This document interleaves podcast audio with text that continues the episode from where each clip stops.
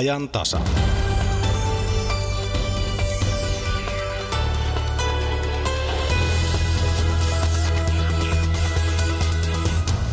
Sorsan metsästykseen on vielä jonkin sen verran aikaa. Nyt kello on 14.03.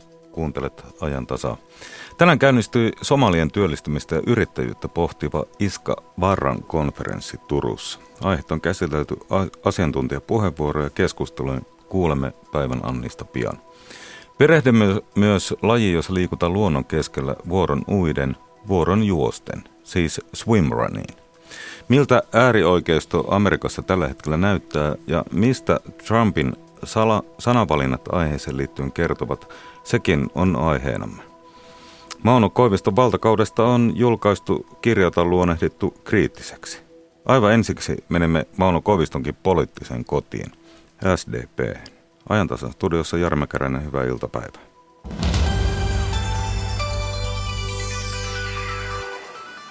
Ja hyvää iltapäivää SDPn puoluesihteeri Antto Rönholm. Hyvää iltapäivää. Ylein kannatuskyselyn mukaan sosiaalidemokraattien kannatus on yhä laskussa. Miten huolissaan siellä puoluetoimistossa tällä hetkellä ollaan? Ähm, no toki kävimme tästä pitkällisen keskustelun. Tänä aamulla sattu puoluehallitus olemaan, että aloitamme yleensä seitsemältä ja, ja, ja nyt sitten tätä kallutulostakin puitiin siinä ja, ja olemme toki huolissamme, mutta toisaalta politiikka on kestävyyslaji, että välillä tulee huonompia tuloksia ja sitten täytyy kuitenkin matkaa jatkaa. Miten teillä on käyty läpi tätä tuoretta tilannetta?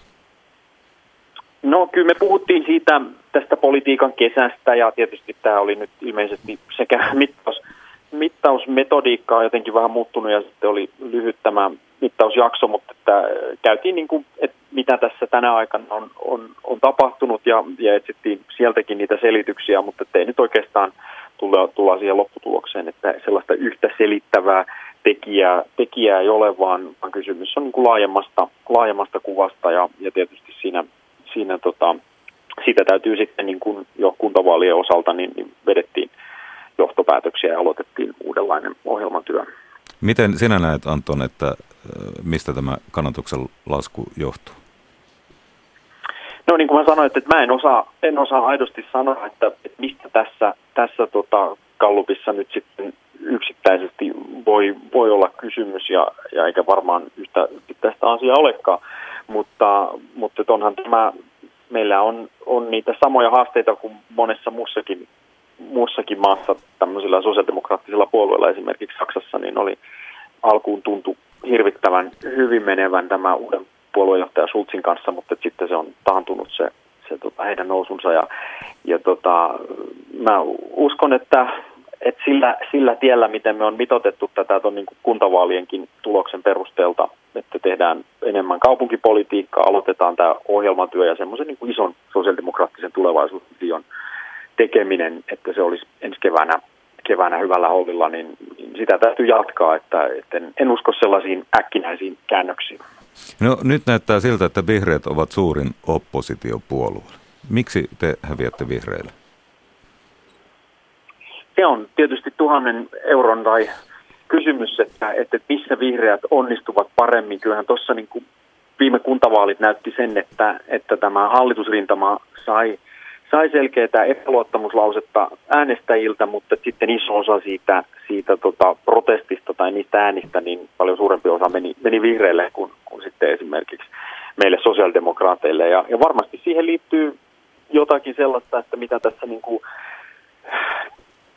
tiiviissä ja, ja hektisessä mediamaailmassa ja julkisuudessa niin kuin tällä hetkellä on, että, että täytyy olla hyvinkin nopeasti aina kommentoimassa ja, ja hyvin kärkkäästi. Ja se ei ehkä ole sellaista tämmöisen niin kuin sosiaalidemokraattisen toiminnan mukaista, että ollaan kuitenkin niin kuin sitä mieltä, että asioita rakennetaan hyvin hyvin niin kuin harkiten ja pitkäkestoisesti ja, ja, ja meillä on, on siinä, siinä on varmaan yksi, yksi ero tähän vihreäseen puolueeseen. Tähän äh, liittyen tuli mieleen, että näin tuossa Twitterissä tämmöisen jonkun ilmoittaneen, että Antti Rinte, Rinne olisi palkannut jonkun vähän niin kuin tämmöistä some-asiaa SDP luomaan.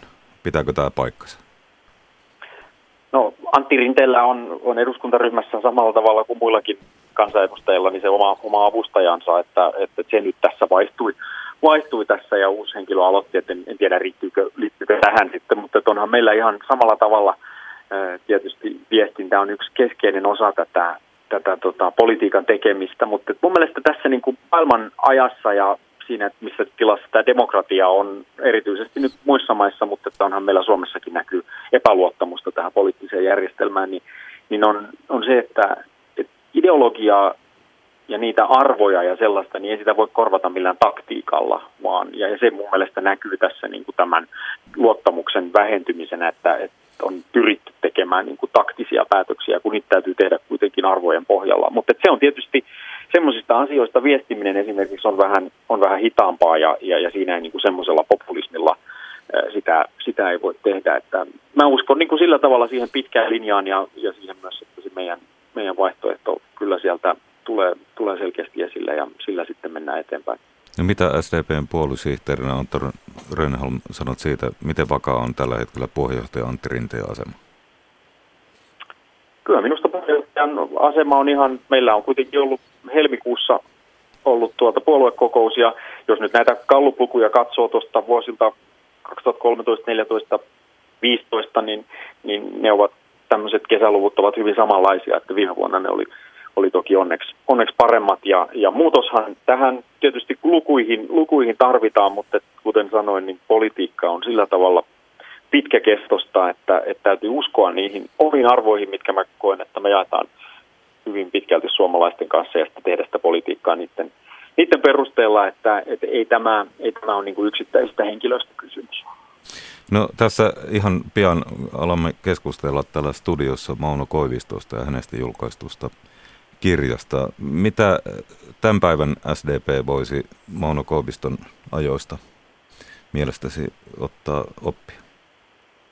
Minusta koko poliittinen järjestelmä voi ottaa sellaisen opin, että näkyy paljon sitä, sitä semmoista ehkä niin kuin kaipuuta, nostalgiaa tämän Koiviston koskettavia hautajaisten yhteydessä, että, että, että poliitikkoihin ja politiikkaan voi, voi luottaa, että meidän täytyy tietysti toimia sillä tavalla arvokkaasti, arvokkaasti tässä ajassa. Ja kyllä se niin kuin sivistyksen perimä, että, että Koivisto vetäytyi tähtelään välillä fundeeraamaan, lukemaan ja miettimään ja, ja semmoisten asioiden tai semmoisen toiminnan perusteella sitten syntyy niitä uusia ajatuksia ja ideoita ja sille vaan pitäisi pyrkiä ottamaan aikaa, vaikka maailma onkin hyvin, hyvin hektinen niin meidän kuin muiden puolueiden.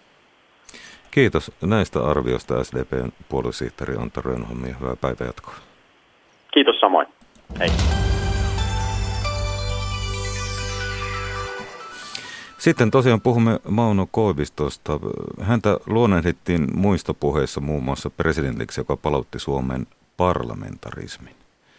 Mutta miten aikalaiset tutkijat oikeastaan ovat suhtautuneet Koivistoon? Tästä on tuore kirja.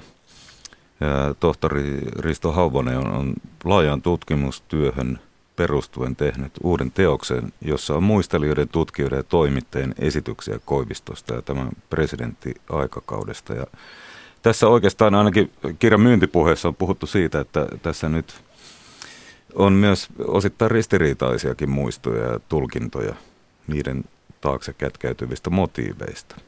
Ja sanotaan myös niin, että Koivisto oli monen mielipiteen mies.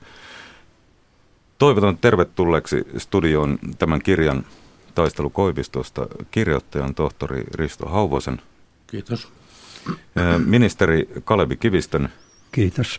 Ja päätoimittaja Jyrki Vesikansan. Kiitos. Tosin 25 vuotta sitten ollut päätoimittaja viimeksi. Mutta sitä nimitystä sinusta edelleen käytetään, että se on varmaan semmoinen, joka ei happane ihan heti. Tuota, presidentti Koiviston kuolemasta ei ole kulunut kauaakaan, joten ennen kuin menemme tähän kirjaan, niin kysyn kaikilta teitä studion vierailta, että miten näitte hänen poismenonsa aiheuttaman reaktion suomalaisessa yhteiskunnassa? Jos ministeri Kalvi Kivistö aloittaa.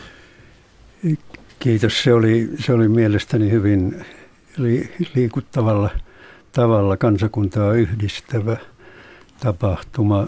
Ja kun vertaa sitä siihen ajankohtaan, jolloin Koivistoa ryhdyttiin valitsemaan presidentiksi, jolloin e, esimerkiksi teollisuuden keskusliitto hyvin massiivisella – kampanjalla pyrki estämään hänen presidentiksi tulonsa, niin, niin muutos on ollut valtava ja valtavan positiivinen. Ja Koivisto muistetaan varmasti tästä eteenpäin kansakuntaa eheyttävänä hahmona.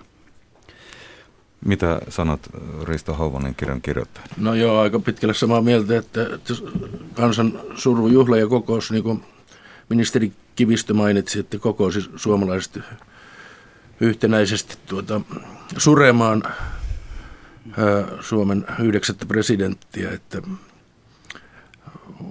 aika pitkälle niin kuin valtiomiesten hautiaiset yleensäkin niin aika samantyyppiset varmasti kuin 1986 Urho Kekkosen hauteiset, että tällä tavalla näkisin asian. Jyrki Vesikans, mitä ajatuksia sinussa heräsi? Niin, nämä on tietenkin ihan totta. Mä muistan jo Mannerheimin hautajaiset, että olin katsomassa kauheassa talvipakkasessa ja sitten olin kunnia kujassakin Paasikiven ja Ryti hautajaisten aikaa puhumattakaan tästä Kekkosen hautajaista. Ne yhdistää ja se on oikein hyvä, että tämmöisiä tapahtumia on, mutta yhtä lailla on selvää, että varmaan tämmöinen kriittinenkin keskustelu Koivistosta on vasta alkamassa. Ei hänestä vielä varsinaista tieteellistä elämäkertaa ole tehty. Tämä Hauosen erinomainen kirja kertoo lähinnä siitä, mitä Koivistosta on eri kirjoitettu ja tutkittu, mutta tämmöinen alkuperäislähteisiin perustuva perusteellinen elämäkerta. Koivistohan nähdään, toiset näkevät hänet suurena sankarina, joka palautti parlamentarismin, lopetti suomittumisen ja kaikkea muuta tällaista. Toisille hän on, etenkin jos Paavo Väyrysen nykyisiä kirjoja ja hänen niin sanottua näytelmäänsä käy seuraamassa, niin Koivistohan on konna, joka kaikissa mahdollisissa käänteissä esti Väyrysen nousun Suomen tasavallan johtoon, mihin Uro Kekkonen oli hänet aikanaan valinnut. No Kalevi Kivistä varmaan muistat hyvin sen ennen kuin Koivistosta presidentti tuli. Silloin käytiin aika kovakin tuota, kieltä siitä, kuinka nyt tulee tämmöinen sosialisti Suomen peräisimmin. Kyllä, muistan erinomaisen hyvin.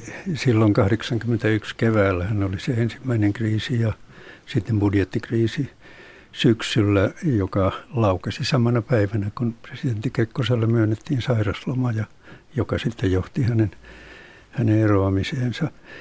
Minusta e, noiden molempien kriisien käsittelytapa, joka, jonka Koivisto oli omaksunut, niin – oli hyvin tyypillinen hänelle. Hän pyrki pureutumaan asioihin ja hyvin syvälle.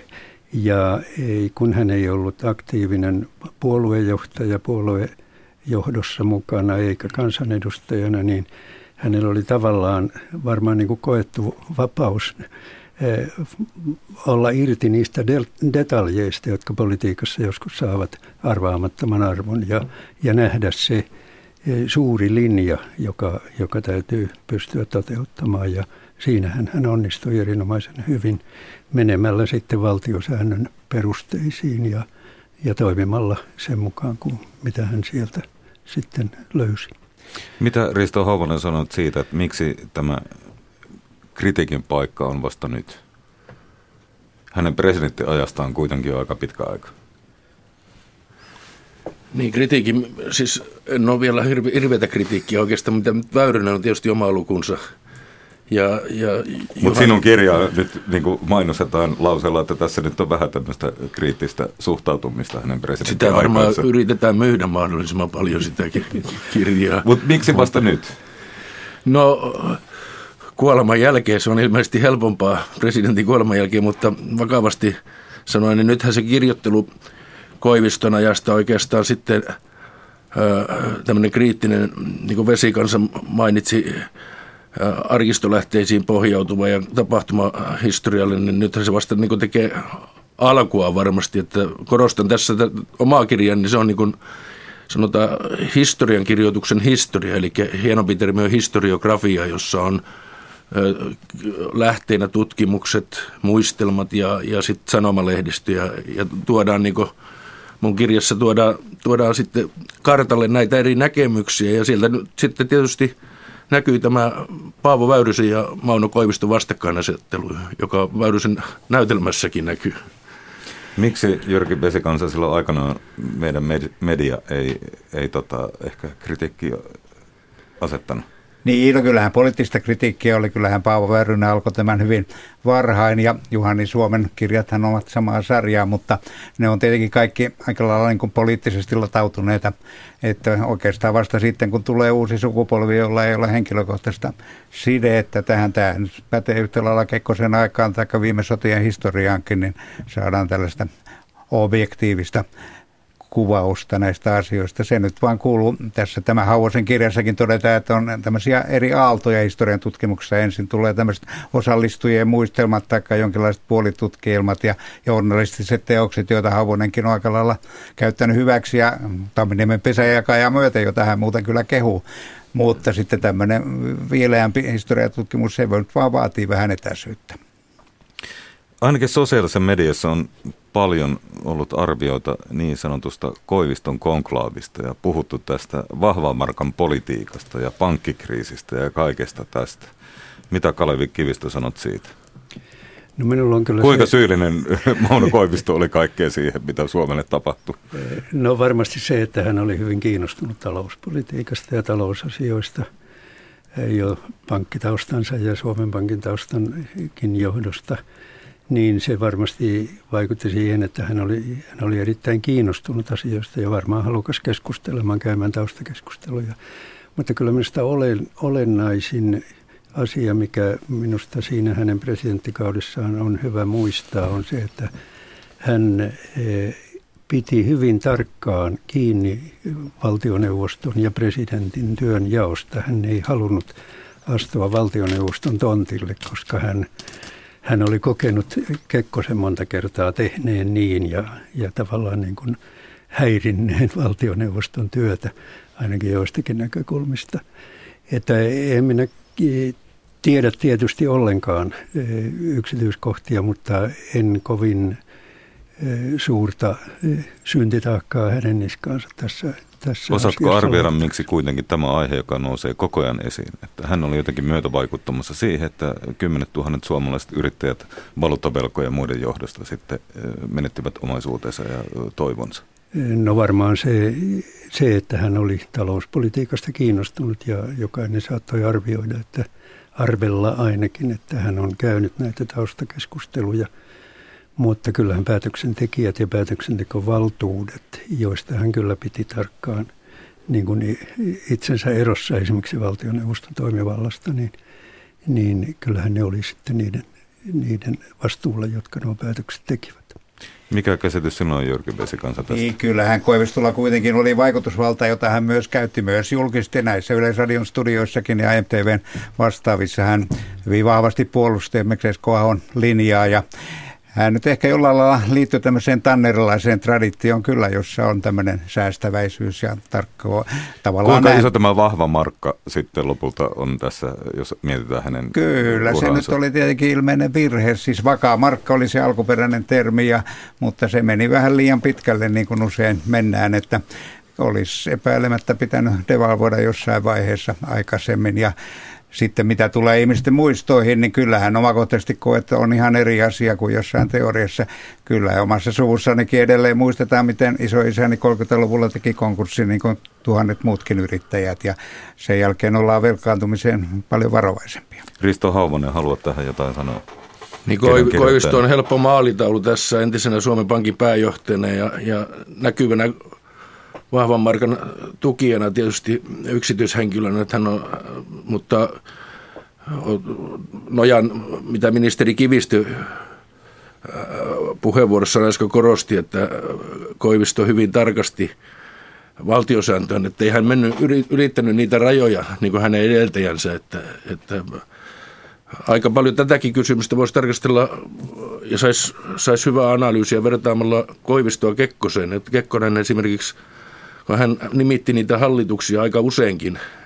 Ne kesti yleensä keskimäärin noin vuoden verran aina nämä Kekkosen ajan hallitukset, niin tuota, hän aika nopeasti sitten esimerkiksi valtiovarainministeriltä niin veti tuen tavallaan maton jalkojen alta, että kävi niin kuin julkisuudessa moittimaan ja, ja joutui esimerkiksi Ahti Karjalaisen 70-luvulla saama kohtelu tässä Karjalaisen toisessa hallituksessa, niin, niin tuota, se on aika, Koivistonkin sanoi, niin Koivisto on sanonut muistelmissa, että tuota, hän piti etäisyyttä Urho Kekkoseen sen takia, että hän näki, miten, hän, miten presidentti kohteli Ahti Karjalaista. Mitä tästä jonkinlaista parlamentarismin palauttamisesta voidaan sanoa nyt? Mitä sanot Kalevi Kivistö? Kyllä se oli, se oli historiallinen teko aivan ehdottomasti. Muistan sen maanantai-aamun erittäin hyvin, kun, kun hän kutsui sinne luokseen jo kahdeksalta aamulla ja, ja kertoi sitten, mitä hän oli viikonvaihteessa selvitellyt, kenen kaikkien kanssa hän oli ollut yhteydessä valtiosääntöasiantuntijoista ja hänellä oli e, korkea rivi siinä työpöydällä ja valtiosääntö oppikirjoja ja, ja asiasta tehtyjä tutkielmia. Ja hän oli tullut vakaasti siihen käsitykseen, että hallituksen on nautittava eduskunnan luottamusta, mutta ei presidentin luottamusta. Että se ratkaiseva on se eduskunnan luottamus. Ja, ja tuota, hän hyvin seikkaperäisesti siinä kertoi, miten hän oli tähän johtopäätökseen tullut. Ja, ja sitten sovimme siitä, että millä tavalla pyritään menettelemään sen ajankohtaisen kiistakysymyksen osalta, jossa, jossa Väyrynen yritti ajaa vasemmista puolueita toisiaan vastaan ja sehän sitten aikaa myötä myöskin ratkesi. Mitä Risto Havonen tämän kirjan kirjoittajana sanoi tästä parlamentarismin ylösnostamisesta? Onko se oikea termi?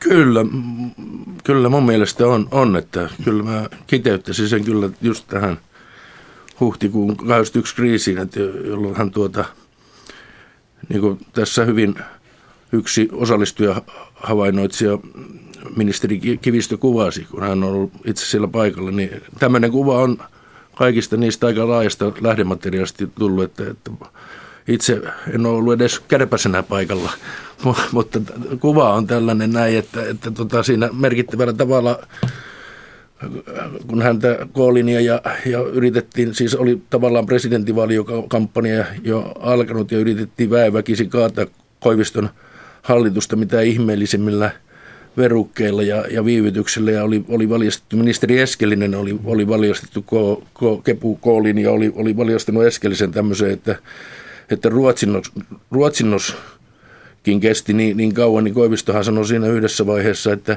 palkataan ylimääräisiä kääntäjiä, että saadaan se ruotsinnos valmiiksi. Jyrki Vesikansa, olit merkittävä mediatekijä silloin. Miltä se aika tuntuu nyt ja mitä sanot näihin kommentteihin? Joo, no tietenkin Kekkosen aika oli niin pitkä, että hänen valtansa oli pikkuhiljaa kasautumistaan kasautunut. Että kyllä hänkin alkuvaiheessa, sanotaan yöpakkasiin asti, yritti jollain lailla pelata parlamentaarisesti, mutta pikkuhiljaa hän oli niin ylivoimainen, että hänellä oikein vastustajia mistään löytynyt ja yhä pienemmän lehden pienempi yleisöastokirjoituskin oli hänelle sitten aihe reagoida ties mihin asioihin.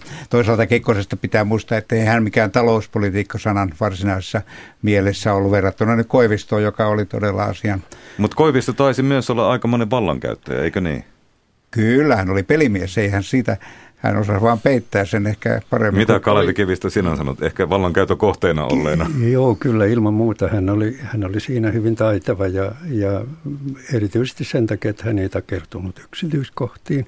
Muistan hyvin, kun me kävimme sitten kahden kesken siinä keskustelua sen 81 kriisin aikana ja näytti siltä, että, että tilanne on menossa lukkoon, niin hän totesi vain, että ei sitä viittisi vapaaehtoisestikaan ka- kaikkea valtaa kepulle luovuttaa. että kyllä hänellä toki oli, oli, niin kuin tietysti poliitikolla täytyy ollakin, niin omat tavoitteet siinä mielessä. Kiitoksia hyvät herrat, että pääsitte tämän taistelukoivistusta kirjan tiimoilta paikalle. Kalevi Kivistö, Jyrki Vesikansa ja kirjan kirjoittanut Risto Hauvonen. Kiitos. Kiitos. Ruoka on intiimi asia, joka nostattaa tunteita ja josta jokaisella on mielipide. Radio Suomen torstai-iltojen makuasia-ohjelmassa Justus Laitinen ja Petri Rinne tarjoilevat 12 kattausta, jossa tutkitaan suomalaisten suhdetta ruokaan. Torstaina kello 19 makuasiavieras Hanna-Kaisa Hämäläinen tuo mukanaan etikkaa. Yle. Radio Suomi. Eikä siinä mitään, minä arvostan. Kyllä Yle Radio Suomi on kanava, mitä kuuntelet. Kello tulee 14.28. Tässä lähetyksessä kuullaan vielä maahanmuuttajien työllistymisestä ja, ja myöskin erittäin mielenkiintoista aiheesta swim runista, että sitä voi sekä uida että juosta, mutta sitä ennen mennään Yhdysvaltoihin, missä herättiin arvioimaan presidentti Donald Trumpin suhtautumista äärioikeistolaisiin valkoista ylivaltaa ajaviin viharyhmiin viikonloppuna Charlottesvillessä tapahtuneen väkivaltaisuuksien jälkeen. Trump tuomitsi ääriliikkeet niin sanotusti painostuksen jälkeen, mutta pyörsi sitten kantansa. Mutta miltä äärioikeista Amerikassa tällä hetkellä näyttää? Ja mistä nämä Trumpin sala, sanavalinnat kertovat, Helsingin yliopiston Yhdysvaltain tutkimuksen professori Mikko Saikku arvioi. Jälleen kerran me tullaan varmasti siihen, että Trump on hyvin poikkeuksellinen Yhdysvaltain presidentti ja, ja määrätyllä tavalla niin kuin systeemin ulkopuolinen. Ja kun ajatellaan, että hän aloitti tämän kampanjansa, niin hän tuli niin kuin republikaanisen puolueen ulkopuolelta, koko ympärilleen koalition, jossa oli sitten mukana, mukana voi sanoa jo alusta alkaen, myös äärioikeistolaisia piirteitä ja niin sanottua alternative right suuntauksia edustajia. Ja, ja, ja hän ei ole koskaan niin kuin tehnyt pesäeroa myö, hyvinkin äärimmäisiin äärimmäisiin suuntauksiin koko, koko kampanjansa aikana tai, tai presidenttikautensa aikana. Ja, ja, ja tässä niin kuin ehkä taas näkyy, että hän vähän, että kuka, kuka viimeksi käy kuiskuttamassa hänen korvaansa, niin se kommentti sitten, sitten tuodaan esiin, ja tässä varmaan niin kuin jäljet johtaa sylttytehtaalle monessa suhteessa, eli sitten tota Breitbartin henkilöihin, Steve, erityisavustaja Steve Bannoniin ja, ja tämän tyyppisiin henkilöihin, jotka on aivan poikkeuksellisia niin kuin Yhdysvaltain presidentin avustajakaartissa? No, ensin tuosta kampanja-ajasta ja siihen presidentin valinta asti ja sitten, sitten tähän päivään, niin, niin, niin millainen tämä pitkä kaari on tässä Trumpin suhteessa äärioikeistoon ja tällaisiin äh, valkoisen ylivallan äh, tavoitteluajatuksiin? Mä, mä en, sanotaan, että ehkä häneltä ei, aika vaikea on että itse asiassa kaivaa, että mikä, mikä Trumpin ideologia on, että se, se on, se on aika, aika vaikeaa.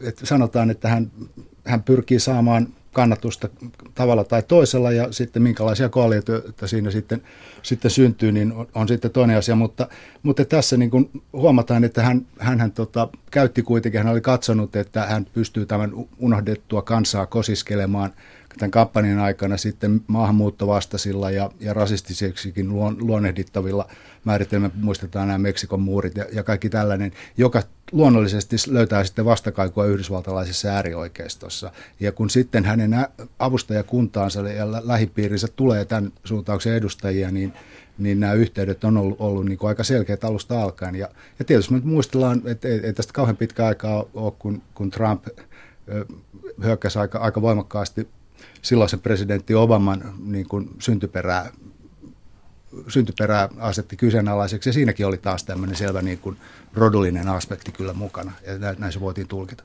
No tämä Steve Bannon on, on sitten äh, Trumpin neuvonantaja niin, ja, ja, ja hänellä on näitä avustajia muitakin, niin, niin, miten, mi, millainen heidän ideologiansa on? Onko he, jos, jos se olisi selkeämpi kuin mitä Trumpilta voidaan jäljittää?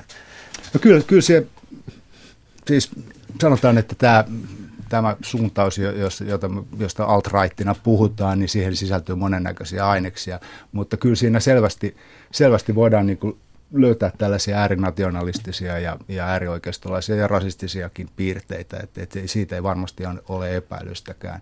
Ja, ja tämä on hyvin, hyvin erikoinen tämä liitto. Ja jos me ajatellaan, tämä ei ehkä suoraan, suoranaisesti liity tuota, just tämän, tähän jonkin Charlesvilleen tapahtumiin, mutta vaikka joku Sebastian Gorka hänen avustajana, jolla on sitten taas yhteydet unkarilaiseen ultranationalismiin, niin tämä on hyvin omalaatuinen ja, ja Yhdysvaltain historiassa ihan poikkeuksellinen kuvio.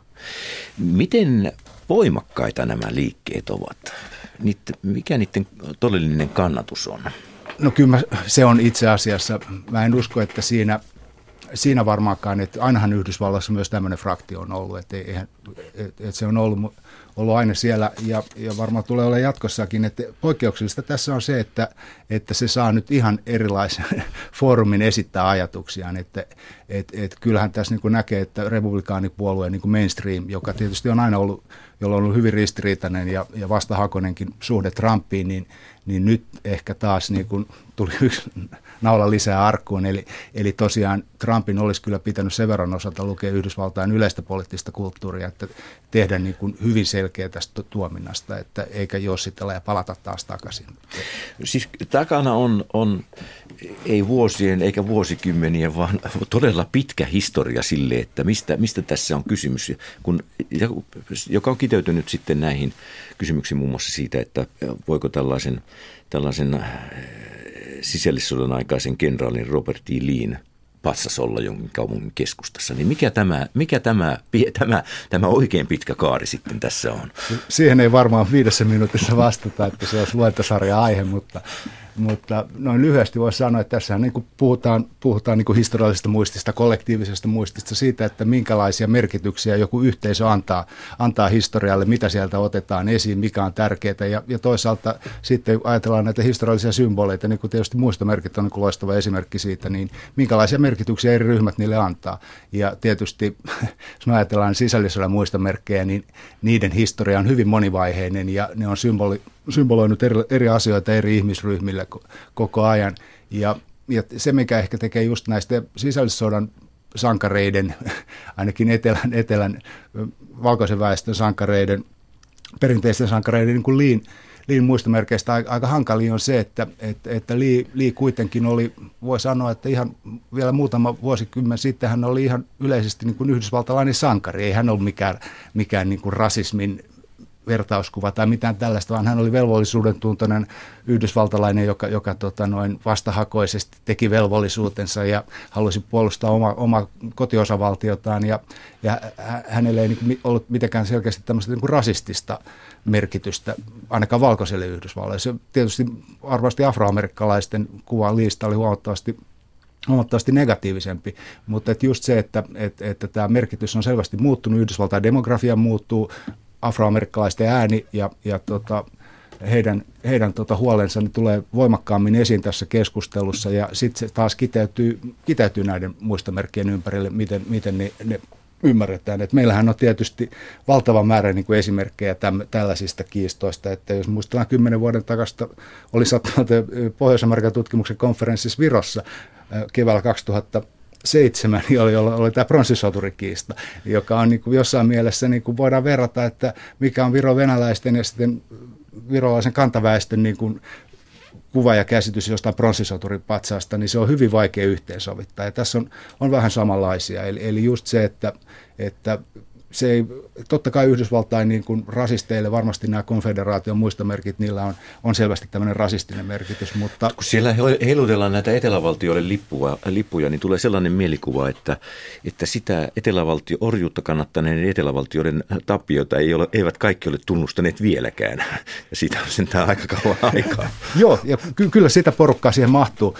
Ja, mutta etelävaltioiden lippu, tai siis konfederaation lippu, niin on, on tietysti myös loistava esimerkki tämmöisestä symbolista jonka, jonka, jolla on hirveän monia kerrostumia, jonka, jonka merkitys on muuttunut. Että se oli kuitenkin vielä, sanotaan parikymmentä vuotta sitten, niin, niin se oli paitsi tämä, että sillä on tietysti tämä tämä tämmöinen so, sotilaallinen Yhdysvaltain sisällissotaan ja, ja myös rasistisia konnotaatioita ja tämän tyyppisiä. Niin se oli myös tämmöinen niin kuin paikallinen, regionaalinen symboli, ja, ja tämmöisen niin kuin good old boy-kulttuurin ja tämmöisen vähän niin kuin hyvän tahtoinen junttikulttuurin symboli, jota saatettiin käyttää ihan aika neutraalistikin. Mutta se on niin kuin selvästi muuttanut viime vuosina, niin siitä on tullut niin kuin yksinomaan, voisi sanoa, yhdysvaltalaisen rasistisen äärioikeiston symboli. Et, et nimenomaan sen takia, että jos me ajatellaan ehkä semmoinen jakaja, vedenjakaja tässä oli 2015 15 tota noin, niin tämä terroriteko tuolla, tuolla Charlestonissa, jos, jos, jossa tot, tehtiin tämmöinen hyökkäys mustaan kirkkoon ja, ja tämä tekijä eksplisiittisesti käytti just näitä vanha symboleita, jonka jälkeen tämä etelävaltioiden lippu on niin kuin lopullisesti siirtynyt tällaiseksi rasismisymboliksi. Yhdysvaltain tutkimuksen professori Mikko Saikkua haastatteli Sakari Kilpelä.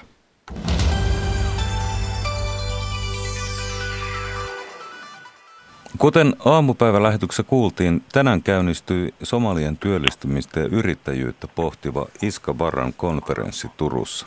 Aiheet on käsitelty asiantuntijapuheenvuoroja keskusteluun.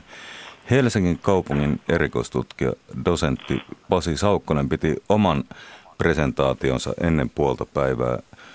Hyvää iltapäivää Pasi Saukkonen. Hyvää iltapäivää sieltä Turusta. Sinä puhut konferenssissa otsikolla maahanmuuttajien työllisyys, syytä ilo vai huoleen, niin tämä sama kysymys on kai nyt pakko kysyä sinulta. Onko meillä syytä ilo vai huoleen? No oikeastaan se on ihan itsestään selvää, että tässä on, on vastaus on molempia sekä iloon että huoleen, että, että meillä on toki tuota paljon Suomen muuttaneita, jotka on työelämässä ja, ja pärjää siellä hyvin, mutta sitten meillä on, on aika paljon ja, ja kantaväestöön verrattuna niin kuin suhteellisesti ottaen selvästi enemmän ihmisiä, jotka on niin kuin sekä työllisyys, työvoiman ulkopuolella että sitten oikeasti työttömänä, että sekä työllisyys että, että työttömyysasteet on, on niin kuin ikävämpään suuntaan kokonaisuutena katsoen maahanmuuttajilla kantaväestöön verrattuna. No sinä Pasi olet tutkinut erityisesti Helsingissä maahanmuuttajien työllistymistä ja tilastot poikkeavat kyllä, näinkään voi sanoa selvästi, niin sanotusta kantaväestöstä. Sinunkin omien graafeissa mukaan vuosina 2000-2014 ulkomaalaistaustaisten tai ulkomailla syntyneiden työttömyysaste merkittävässä äh, demografisessa osassa eli 15-64 vuotiaiden keskuudessa on liikkunut 15-25 prosentin välillä. Joo, ja nämä luvuthan aika tylyjä. Somaliassa syntyneiden työllisyysaste oli alle 25 prosenttia. Ja hallituksen tavoite, että kaikilla suomalaisilla se menisi jonnekin 70. Kyllä näissä asioissa on, on aivan varmasti kovasti tekemistä, että, että sekä niin työ, työttömyysaste on, on kaikkineen ollut, ollut korkeampi ulkomaalaistaustaisilla Helsingissä – koko ajan työllisyysaste puolestaan, puolestaan matalampi silloin, kun taloudella menee hyvin, niin, niin selvästi siellä itse asiassa ulkomaalaistaustaiset maahanmuuttajat tuota, aika hyvin löytää töitä. Sitten taas kun menee huonosti, niin he on usein ensimmäisiä, jotka tuota, jäävät siellä ensimmäisten joukossa, jotka jäävät ilman, ilman töitä. Toki Suomeen muutetaan hyvin paljon työn perässä, että tilastoja usein niin on pikkusen vaikea yksioikoisesti lukea, mutta toki niin kuin, niin kuin tässäkin seminaarissa täällä, niin huomiota kiinnitettiin siihen, että sellaisista maista tulleilla, jotka, on tulleet, jotka osa, ovat saaneet oleskeluluvan kansainvälisen suojelun perusteella, eli ovat tavalla toisella pakolaisia, niin, niin heillä on, on usein aika pitkä tie suomalaiseen työelämään. No tästä Somaliassa syntyneiden ulkomaalaistaustaisen työllisyysasteista on paljon puhuttu myös sosiaalisessa mediassa. Ja tosiaan, jos se on alle 25 prosenttia, niin osaatko sanoa, mistä se johtuu ja mistä se kertoo? Siis työ, työllisyysaste, joka, joka lasketaan työllisten osuutena koko samaikäisestä väestöstä, niin siihen vaikuttaa hyvin suurelta osin se, että minkä verran ihmisiä ylipäätään on siinä työvoimassa. Ja somalialais, yhteisö kuuluu Suomessa sellaisiin, jossa on hyvin paljon naisia siellä ihan oikeasti työvoiman ulkopuolella eh, hoitamassa lapsia kotona ja tämä laskee nimenomaan sitä työllisyysastetta aika merkittävästi. Tilastoja todennäköisesti jonkin verran vääristää myös, myös se, että, että siellä on ihmisiä meidän tilastoissa, jotka eivät oikeasti asu, asu Suomessa lainkaan. Nyt sitten on, on näitä toisia syitä, että, että kuten, kuten sanottu, niin usein niin pakolaisina tulleina tai pakolaistaustaisilla on, on pitkä tie sinne, sinne työmarkkinoille. Usein puuttuu koulutusta, varsinkin sellaista koulutusta, joilla on, on kysyntää suomalaisessa työelämässä. Kielitaidon saavuttamiseen menee, menee kauan, kauan aikaa, sosiaaliset verkostot puuttuvat ja, ja, ja niin edelleen. Että hän vaikuttaa sen työllistymiseen ylipäätään aika monet erilaiset syyt ja meillä pitäisi olla kyllä huomattavasti paremmin tietoa kuin mitä meillä oikeasti tänä päivänä on siitä, että, että mitkä asiat vaikuttaa työllistymisen edistymiseen ja puolestaan, mitkä haittaa sitä, että ihmiset töihin pääsisivät. No meillähän käytännössä on niin, myös niin, että ensimmäisen polven suomalaiset, somalitaustaiset Suomessa syntyneet ovat täysi-ikäistymässä. Heistä suuri osa on alle 20-vuotiaita. Miltä tulevaisuus tältä osin näyttää? Tulevaisuus näyttää jännittävältä siinä mielessä, että puhuttiin nyt somalialaistaustaisista tai muista, niin kyllä meidän niin suomalaisen yhteiskunnan ja etenkin kotouttamispolitiikan suuri testi on, on siinä, että millä tavalla täällä syntyneet maahanmuuttajien lapset, jotka lähtökohtaisesti on periaatteessa täysin samalla viivalla kaikkien muiden kanssa, että kuinka he löytää paikkansa tässä yhteiskunnassa, saa koulutusta ja tutkintoja ja pääsee töihin.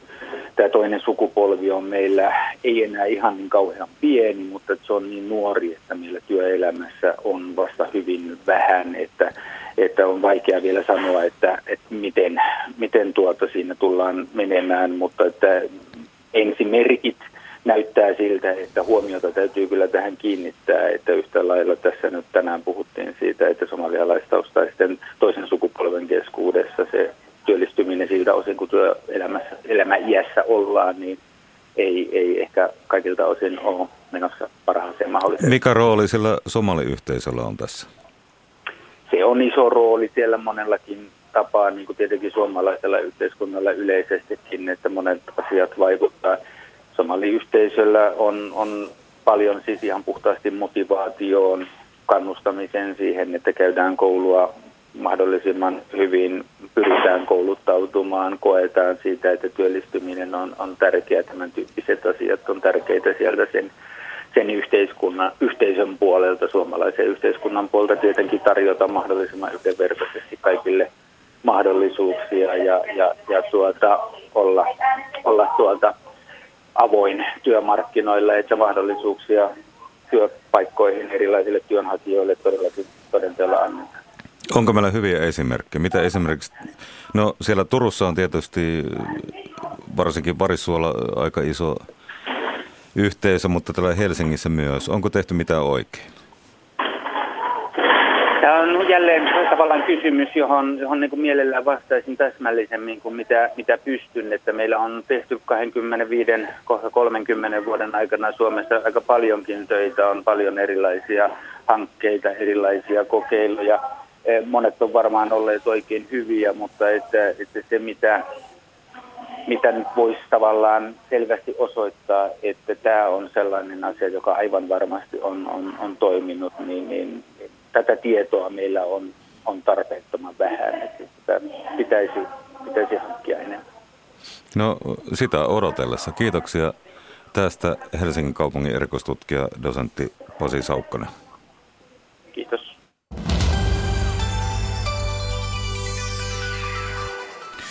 Ruotsista lähtöisin oleva laji Swim Run on kerännyt tänä vuonna lisää harrastajia myös Suomessa. Lajissa liikutaan luonnon keskellä vuorouiden, vuorojuosten.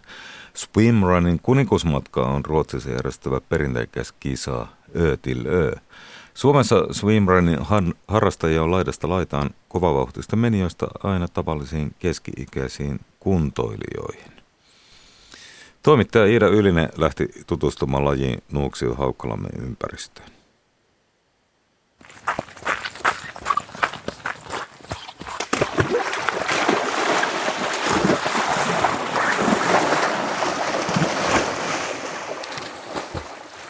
Kuvailette tuota siirtymistä juoksupolulta veteen? Se on, se on, tota, se on aika ihana viile tai semmoinen virkistävä, kun mä kuvailisin sitä silleen, että saunasta tulee, menee järvin veteen uimaan ja sen on joka, jokainen suomalainen todennäköisesti kokenut joskus, niin siihen pystyy aika hyvin samaistumaan. Että semmoinen, oh, ihana. Se on aika lailla. Parhaimmillaan se on just sitä, oot kumivuvussa juossut itsesi niin kuumaksi, että kaipaat jo sitä, sitä vilvottavaa pulahdusta siinä. Se on vähän niin kuin saunumista tosiaan. Joo. Kumipuvuista puheen ollen. Teillä on vähän tähän lajiin tuunatut puvut. Vähän erinäköiset kuin triatlon puvut. Joo, mulla itse asiassa tämä on entinen triatlon-märkkäri, johon, johon on tuulattu vetoketju tähän eteen. eteen ja tuuletusta tota, varten. Tuuletusta varten, sillä ja sitten juoksuosuuksilla myös niin kuin hengitys kulkee helpommin, kun Joo. se avataan tuosta edestä. Ja sitten selkäpuolellakin on vetoketju, niin kuin normaali triatlon markkerissa. Ja hihat on leikattu lyhyeksi ja lahkeet. Et ei tule turhan kuuma sitten niin kuin juoksuosuuksilla. Nyt on taas, nyt on taas hieno, kun uimisen jälkeen tulee virkeänä, niin oikein tekee mieli lähteä juoksemaan.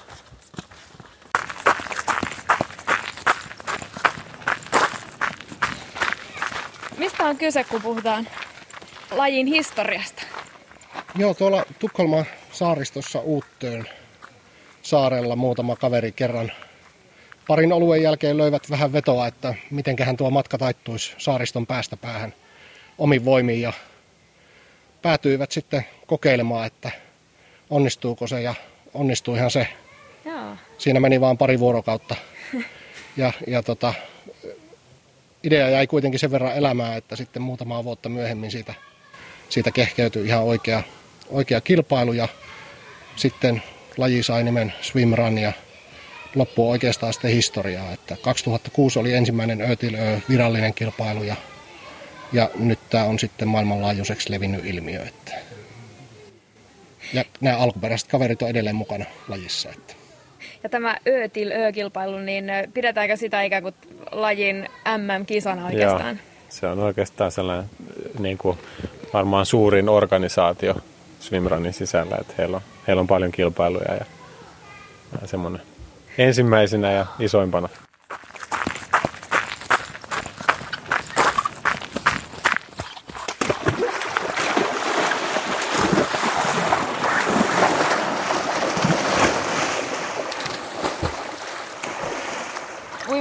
Uimalakki, uimalasit ja lenkkarit jalassa hypättiin tietenkin veteen.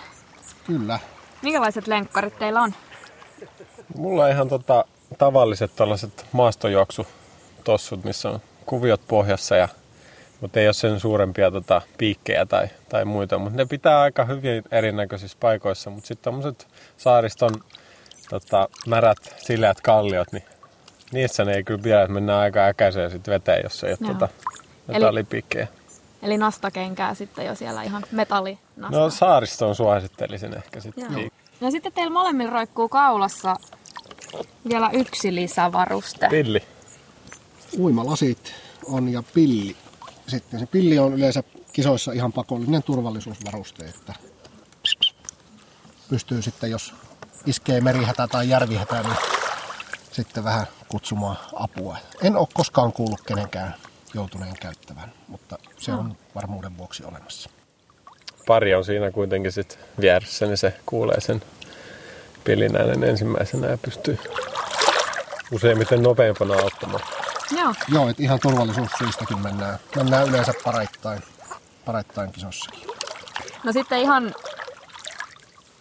tämän lajin juttunsa on nämä muut härpäkkeet, jotka tässä on itse asiassa apuna öö, nimenomaan sitä uintia varten. Eli Jannella on tässä käsissä tämmöiset muoviset lätyt, eli niillä sitten saadaan se parempi ote vedestä uidessa, kun kauhotaan käsillä menemään vai? Joo, saadaan parempi ote ja saadaan vähän niin kuin lisää työntövoimaa sitten, sitten siihen, siihen niin kuin käsivetoon ja mm. lisää vauhtia, vauhtia sitten uintiin. Sen lisäksi on sitten vielä, vielä tuota pullari kelluttamassa tuolla jalkojen välissä. Eli tämmöistä vaahtomuovia? Vaahtomuovinen kelluke tyypillisesti. Joo. Niitä on ilmatäytteisiäkin ja jotkut virittelee, on nähnyt virittelevän tästä niin sanotusta lötköpötköstä, Joo. jota uimahalleissa näkee, niin myös ihan semmoisia omatekoisia. Villeimmät pullarit, mitä on nähnyt, niin taitaa olla kahdesta jostain juomapullosta kyhättyjä. Okay. Et nä, tässä näkee tosi monennäköisiä virityksiä kyllä. No minkälaisia rajoituksia sitten on näille kelluttaville apuvälineille? Joo, oikeastaan tosi vähän mitään. Että ainoa rajoite on, että yli 60 kertaa 100 senttisiä kellukkeita ei, ei ole sallittuja. Siinä on semmoinen tausta, että tämän ensimmäisen Ötil Ö kisan voit, voittivat su, suomalainen, suomalainen pari, pari, jotka siellä myötätuulessa kauhovat Nokian kännykän mallisilla uimapatioilla muista ohi. ohi ja sen jälkeen kiellettiin sitten näin suurten kellukkeiden käyttö, mutta oikeastaan melkein kaikki muu on sallittu. Ainoastaan taisi olla, että räpylöiden kokoa rajoitettiin tässä nyt tänä vuonna. Niin kuin, että se on, muita juurikaan rajoitteita ei, ei ole. Että aika lailla saa tuunailla kyllä mielensä mukaan. Että se onkin yksi ihan lajin suola, että on nähty kaiken maailman vesileluja ja pieniä uimapatjoja ja putkieristeistä lähtien on niin kuin materiaalit käytössä. Mutta ihan ei varmaan kannata joulukuuseksi ryhtyä, että kun kaikki nämä härpäkkeet pitää pitää mukana koko sen kisan ajan. Se on ihan totta, että mitä enemmän on tota, mukana tavaraa matkassa, niin sen enemmän joutuu sitten aina niiden kanssa säätämäänkin. Ja tietenkin sitten tavoitteitakin on monta, eli jos, jos ollaan kilpailussa ja koitetaan olla toisia nopeampia, niin, niin se on sitten se motivoi sit tietenkin tietynlaiseen, mutta jos ollaan vaan nauttimassa luontoelämystä, niin ei se tarvi olla välttämättä ihan niin viimitten päälle kaikki, kaikki tavarat. Ja sitten siinä on tietysti myös se, kun usein joudutaan vaihtamaan aika monta, jopa kymmeniä kertoja näiden lajien välillä, niin, niin, niin kyllä siinä sitten, jos sitä tavaraa hirveästi on kannossa, niin siinä menee sitten myös ylimääräistä aikaa.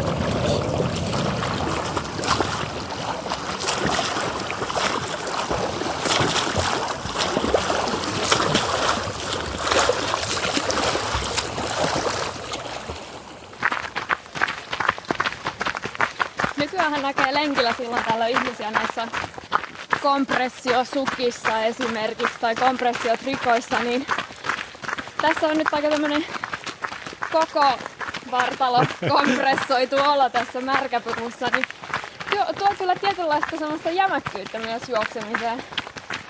niin, omasta tahdosta vai pakosta? Pakosta. Tulee heti pykälää urheilullisempi olo vielä. Ja lämpöäkin piisaa. Että. No sanotaanko pykälän erikoisempi olo ehkä. No nyt tällä tämänkertaisella Nuuksion reissulla ei ole tullut vastaan muita swimrun harrastajia. Vaikka tää taitaa olla muuten semmoista seutua, että täällä par- paljon tätä, tätä lajia harrastetaan.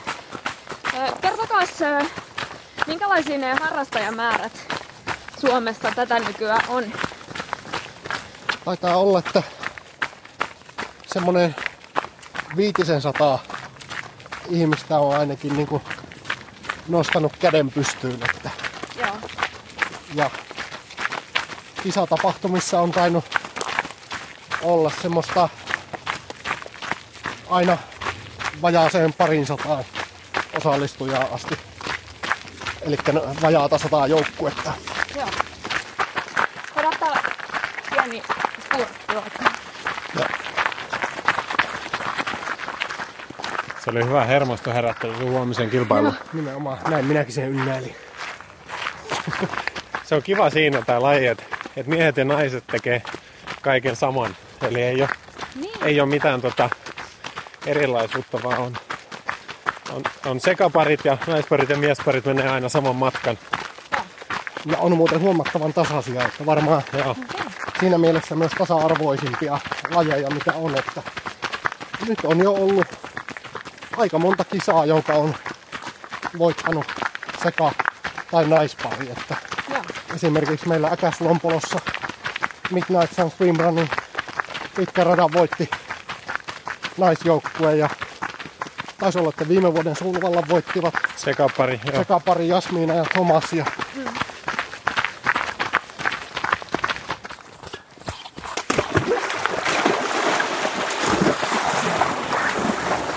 Se menee syvästi.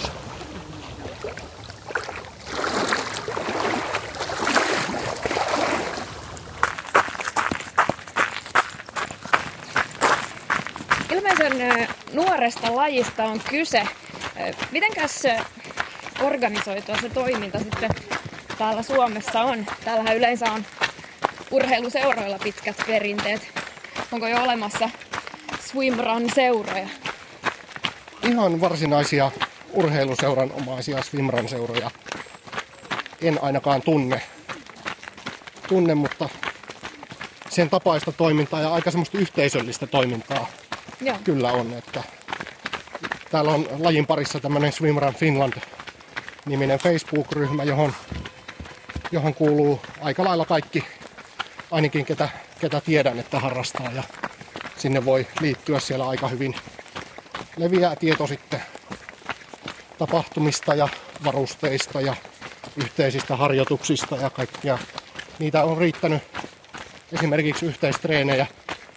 Melkeinpä varmaan viikoittain taitaa olla jotain. Joo. Eli voisi sanoa, että ikään kuin tämän byrokratian puolesta kynnys on matala lähteä lajin pariin. Ei tarvitse maksaa seuramaksuja tai lisenssimaksuja tai näin poispäin. Kyllä vain. Ja lajissa on tota, muutenkin sellainen sosiaalinen aspekti, että niin kuin ne ensimmäiset herrat Ruotsissakin niin kimpassa, kimpassa menivät ja kaikki, kaikissa tapahtumissa mennään yhdessä ja kilpailut, noin lähtökohtaisesti, niin kaikissa ollaan, ne ollaan pari kilpailuja, että kaverista pidetään huolta ja jaetaan hyvät ja huonot hetket sen matkoaikana. Ja se on ehkä se monille se ydinjuttu, että saa, saa jakaa niitä kokemuksia. Siinä mielessä niin kuin on helppo tulla tapahtumiin tai on, ää, sinne, sinne toivotaan ihmisiä, että, että tehdään yhdessä aina.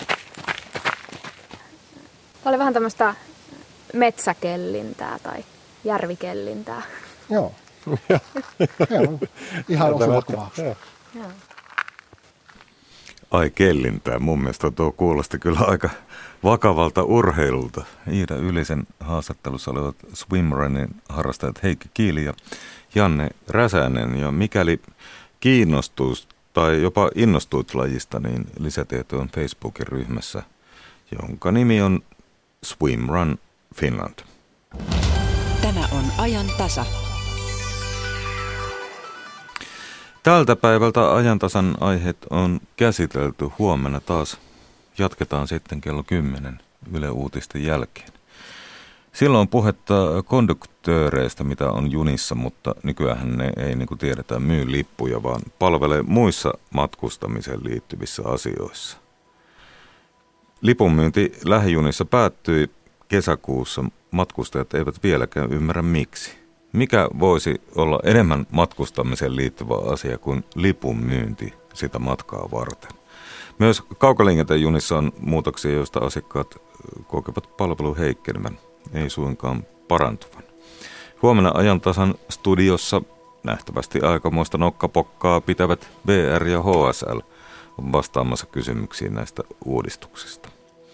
Iltapäivän ajan tässä pohditaan virheen merkitystä. Miksi me pelkäämme virhettä? Mitä hyötyä siitä, siitä voisi olla? Nyt kello tulee 15, saamme tuoreet Yle Uutiset.